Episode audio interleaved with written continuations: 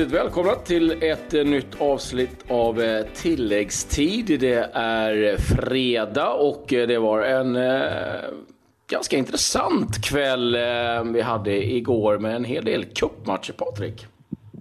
Ja, det var ju det och det är ju fredag morgon dessutom. Det kanske ni hör på det fågelkvitter som jag har i bakgrunden eftersom vi då kapitalt misslyckades med vår inspelning nattetid, eller åtminstone, åtminstone jag. Därför, därför är vi väldigt färska, men det kan man vara en sån här mellandag kan jag känna.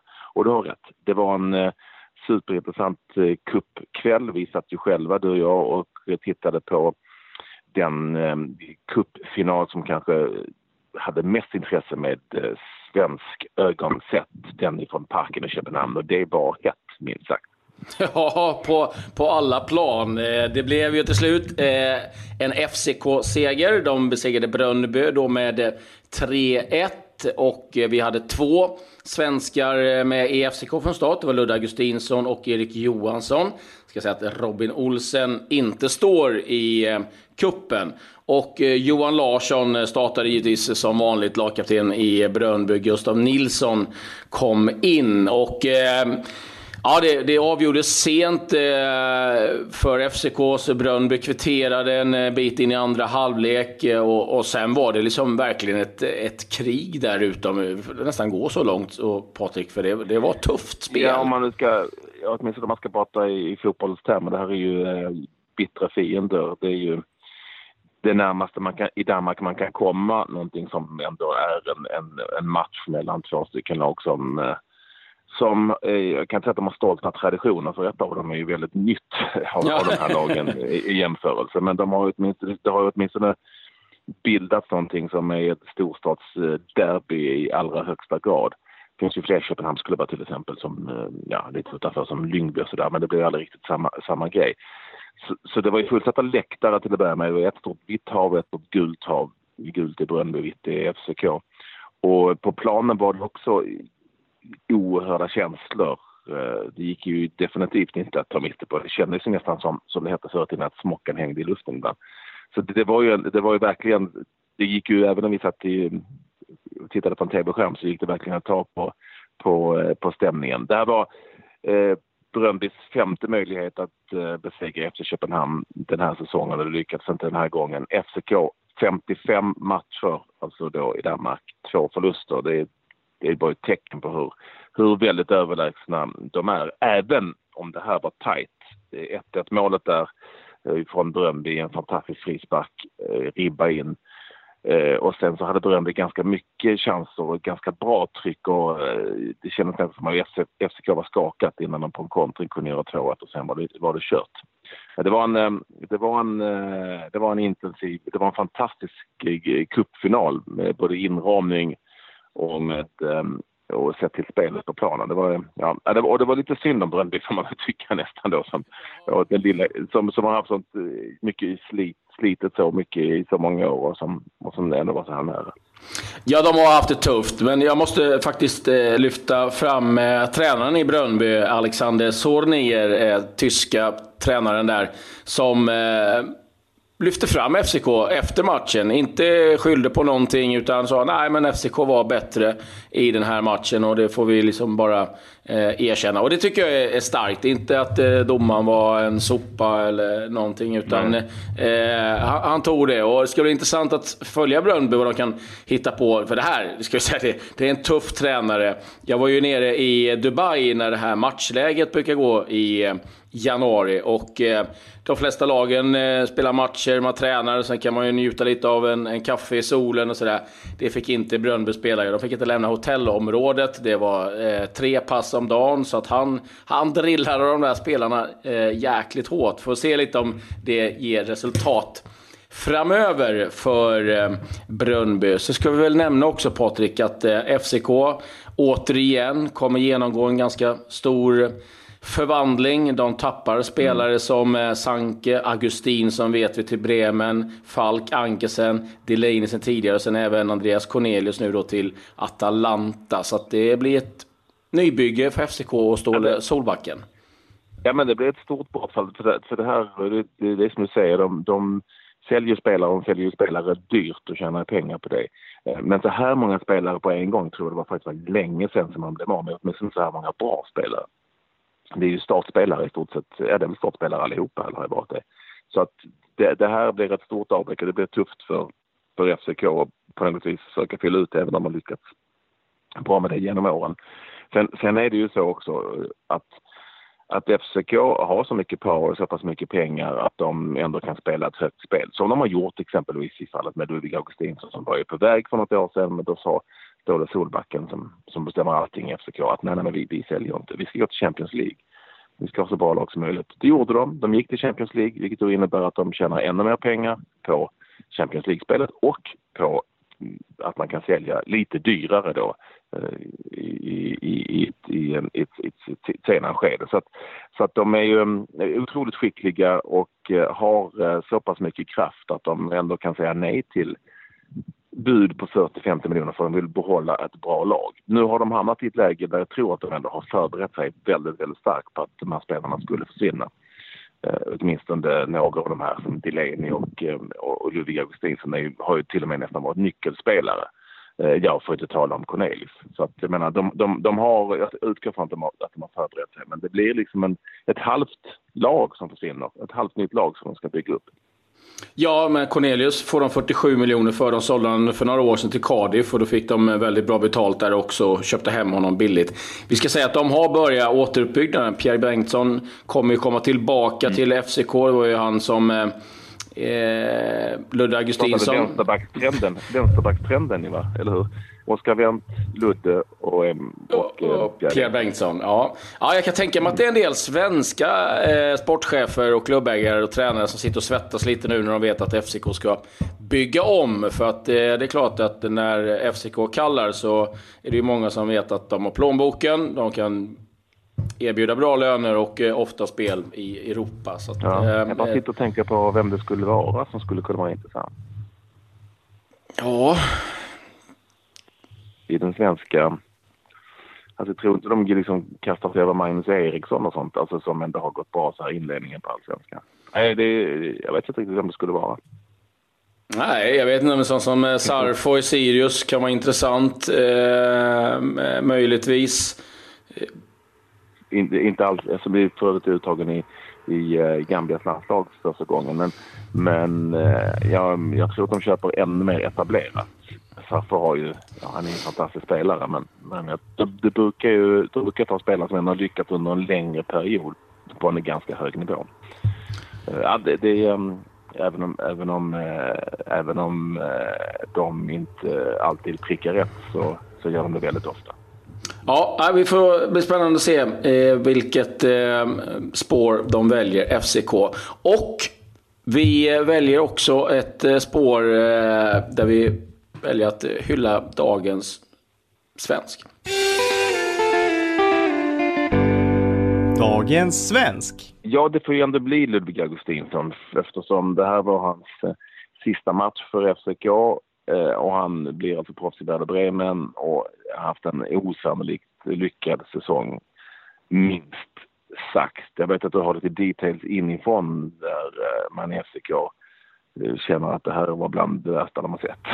ja, ja, Ludde eh, har ju gått under smeknamnet 24-7. Han är ju extremt eh, noggrann och eh, proffsig i sin attityd till fotbollen. Han eh, använder sig av eh, så kallade space legs, det är sådana här återhämtningsgrejer eh, man eh, drar på benen. De kör han eh, varje dag. Köpte han själv. Det är eh, Eh, föruppvärmning innan vanliga träningen, det är isbad, det är eh, yoga, alltså allt du kan tänka dig. Och eh, han har tre olika personliga tränare. Och det här har ju smittat av sig då. Så att eh, FCK valde till slut att köpa in sådana här Space Legs eh, för övriga truppen. De har liksom eh, verkligen anammat mycket av det Ludde gör. Och jag pratade inte med Ståle Solback, han sa att ja, ibland är det nästan på gränsen till för mycket. Men eh, Ludde är väldigt, väldigt noggrann och eh, det har ju också eh, burit honom till Werder Bremen. Så att jag, jag, tycker det är kul ändå att en, en, svensk ung kille kommer in till en etablerad klubb som FCK och eh, sätter liksom ett, ett avstamp i så att så här ska man jobba. Fan, SpaceX skulle jag vilja behöva jag vet inte vad det är knappt, men det låter jäkligt bra. Ja, jag, jag, jag, kan säga googla Spacelegs eh, så kommer ni eh, se lite vad det är. Det är, eh, det är någonting vi definitivt skulle behöva, Patrik. Eh, vi skulle det är behöva... andra svenskar som, eh, som hade en stor dag under eh, gårdagen och eh, en av dem var ju Alexander Fransson som också han blev cupmästare för sitt schweiziska Basel efter seger mot Sion. Var det Sion va? Ja. Eller har jag fel nu? Sion. Ja, just det. Sion. Eh, ganska tämligen, tämligen enkel, åtminstone visar resultatet. Det var tre eh, noll till, till Basel som ju är överlägset i den där schweiziska ligan. Lite på samma, lite samma melodi som efter Köpenhamn och flera andra klubbar som har varit i Champions League, de lite mindre ligorna så att säga. Så är Basel eh, väldigt, väldigt starka överlägsna i Schweiz. Så cupseger för Alexander Fransson som inte fick spela så mycket i kuppen Eh, i cupfinalen men som har spelat en hel del i ligan på senare tid. Så eh, grattis till honom också.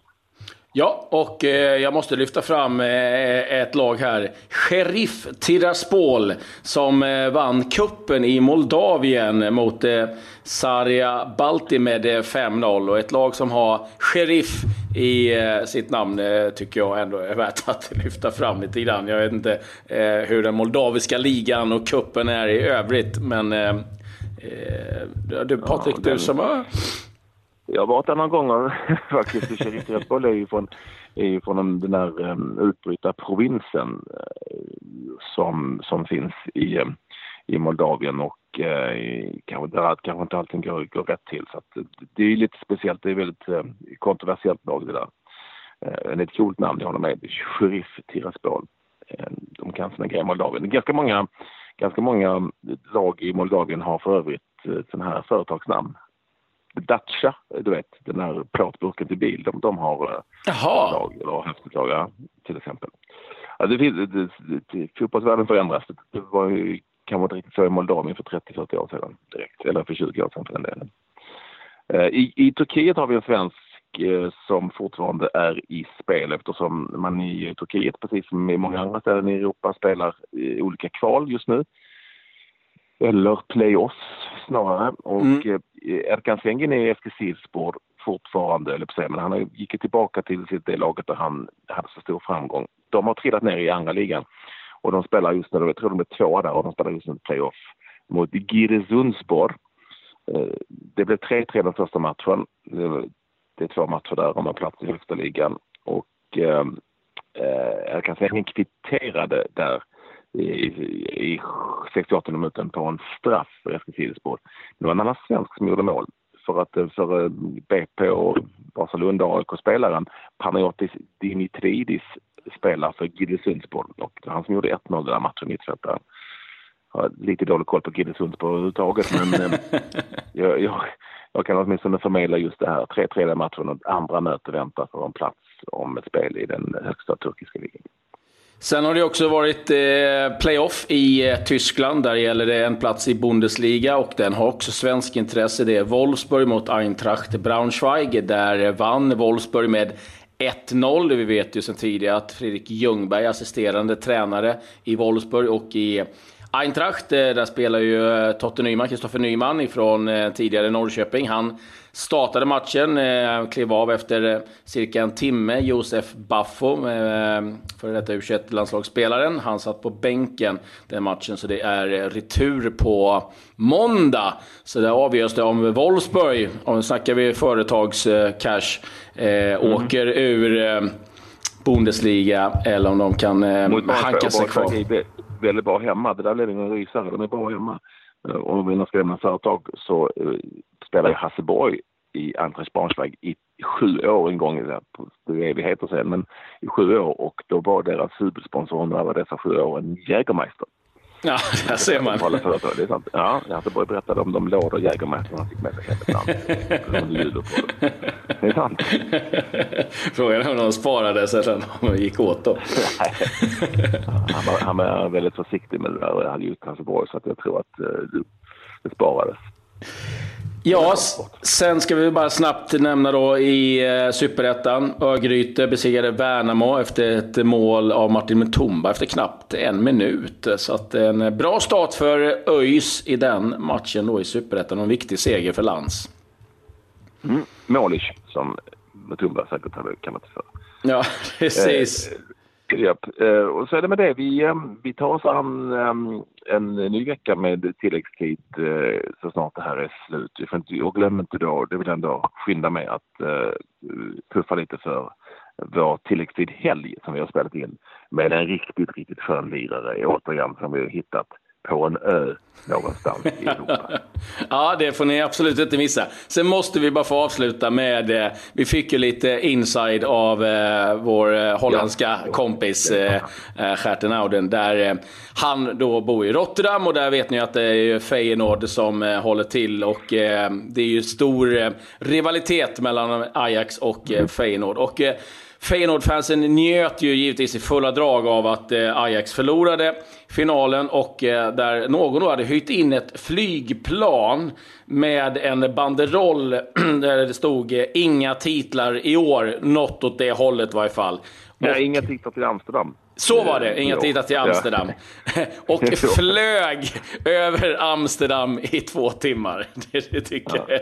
Ja, den är helt galen alltså. Men uh, lite rolig på något vis, om man inte är Ajax-fans uh, såklart. Uh, för, för, att det fanns ju annat som sved, eller som gladde, hur man nu vill se det. det finns 160 miljoner kronor, alltså 16 miljoner euro va, i potten. Ja. Holland i eh, Champions League-premie som länderna får. Och om då Ajax hade vunnit Europa League så hade de delat på de pengarna, Feyenoord och Ajax. Men nu blev ju liksom allting över till Rotterdamklubben istället. Tror de var ganska glada för det. Så ja, kan också gå. Det var mycket nu, ähm, glada nyheter i Rotterdam äh, igår. Och man har satt mot äh, nya fotbollsäventyr i helgen med TV-laget. Ja, då, som sagt, kan ni kan behöva Space Legs. ja, Space Match i Karlsfors ikväll klockan 18.30. Missa inte den. Och match i Torshälla på lördag klockan 16. Det är ju sånt som är värt att nämnas i tilläggstid. Nu säger vi tack och trevlig helg. Adjö, adjö.